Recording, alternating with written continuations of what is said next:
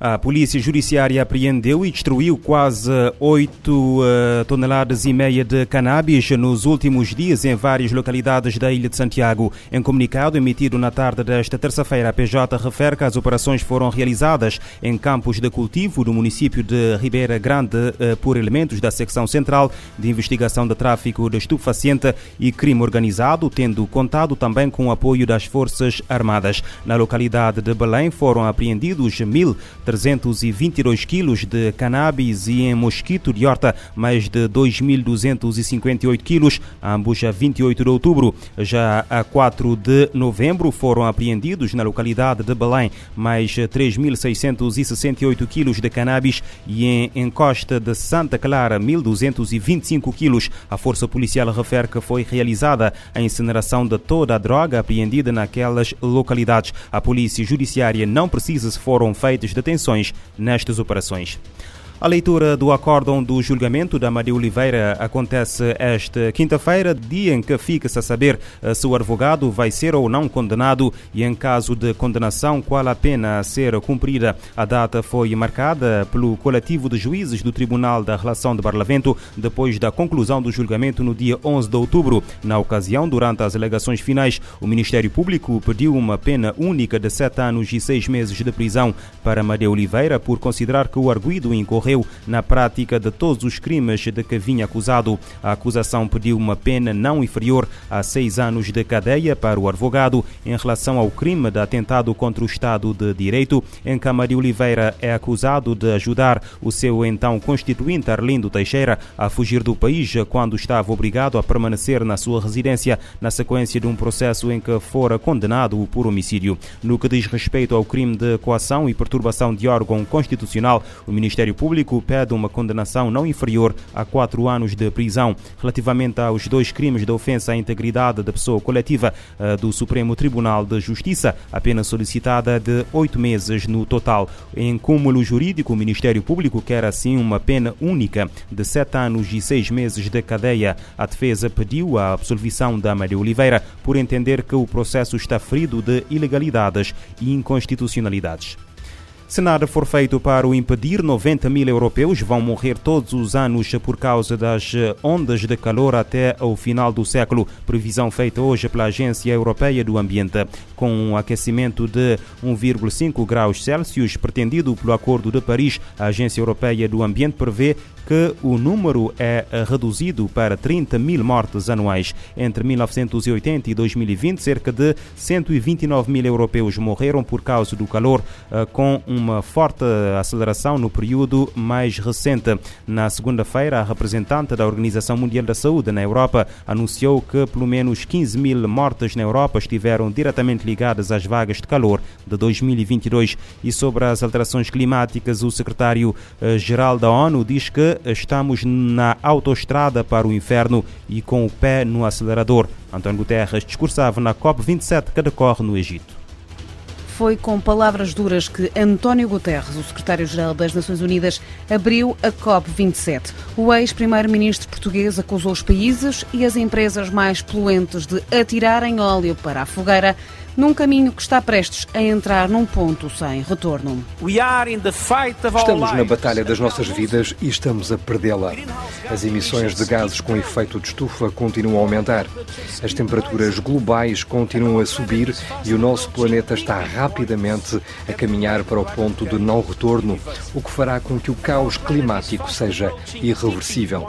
Estamos na autoestrada para o inferno e com o pé ainda no acelerador. With our foot still on the accelerator. Na tribuna de Sharm el-Sheikh, o presidente francês Emmanuel Macron reafirmou a urgência climática e apelou aos países ricos para honrarem os compromissos financeiros. Temos de ir ao limite da solidariedade financeira. Estamos nos oitenta e oito mil milhões e devemos rapidamente chegar aos cem mil milhões.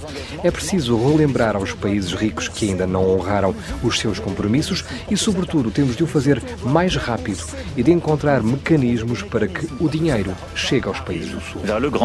No Egito, Umaro Sissoco embalou, presidente em exercício da CEDEAO, e presidente da Guiné-Bissau reafirmou os compromissos do seu país. A Guiné-Bissau comprometeu-se a implementar as ações de mitigação correspondente a um desvio equivalente a menos de trinta por cento ou mais em relação ao cenário tendencial até vinte trinta e atingir a neutralidade de carbono até vinte cinquenta. A Conferência das Nações Unidas sobre Alterações Climáticas decorre até ao dia dezoito de novembro em Sharm el-Sheikh, no Egito. A Conferência das Partes sobre Alterações Climáticas decorre no uh, Egito e mais de vinte e sete milhões de crianças estão sob risco de sofrer com inundações arrasadoras em todo o mundo. O alerta foi feito esta terça-feira pelo Fundo das Nações Unidas para a Infância. A agência da ONU fez um apelo aos líderes mundiais reunidos na vigésima sétima Conferência das Nações Unidas sobre a Mudança Climática, C O P vinte e sete, no Egito, dizendo que o grupo enfrenta perigo de afogamento, surtos de doença, falta de água potável, desnutrição, interrupção no aprendizado e violência. A chefe da delegação do Unicef para a C O P vinte e sete, Paloma Scudero, destaca o efeito das inundações no Paquistão, no Malawi e no Sudão do Sul. Ela disse que o mundo observa níveis sem precedentes de enchentes este ano e, com isso, uma explosão de ameaças às crianças. O pedido lançado aos governos e grandes empresas é que baixem rapidamente as emissões. O Unicef defende uma série de medidas imediatas para proteger crianças da devastação do clima, adaptando serviços sociais críticos de que elas dependem. Ainda na parte da adaptação, a ênfase seria para a criação de sistemas de água, saúde e educação sobre resiliência às inundações e secas. A agência lembra que no ano passado os países desenvolvidos concordaram em duplicar o apoio à adaptação para quarenta mil milhões de dólares por ano até dois mil e vinte e cinco. A expectativa é que um roteiro realista seja adotado na C O P vinte e sete, que inclua marcos claros sobre a forma como tal será concretizado, como um passo para cumprir a promessa de conceder pelo menos trezentos bilhões de dólares por ano para adaptação até dois mil e trinta. Da ONU News em Nova York, Eleutério Guevara.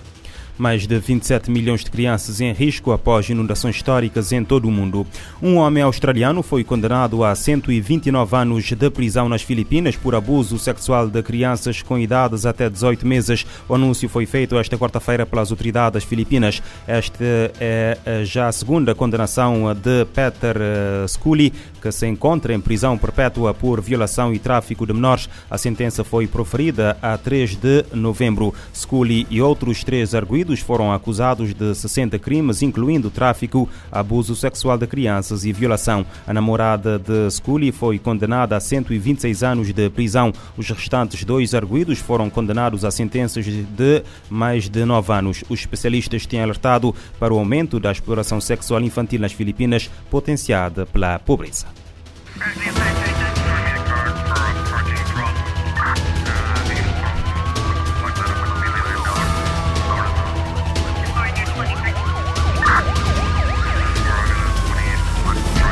Este programa está disponível em formato podcast no Spotify e em radio morabeza ponto c v.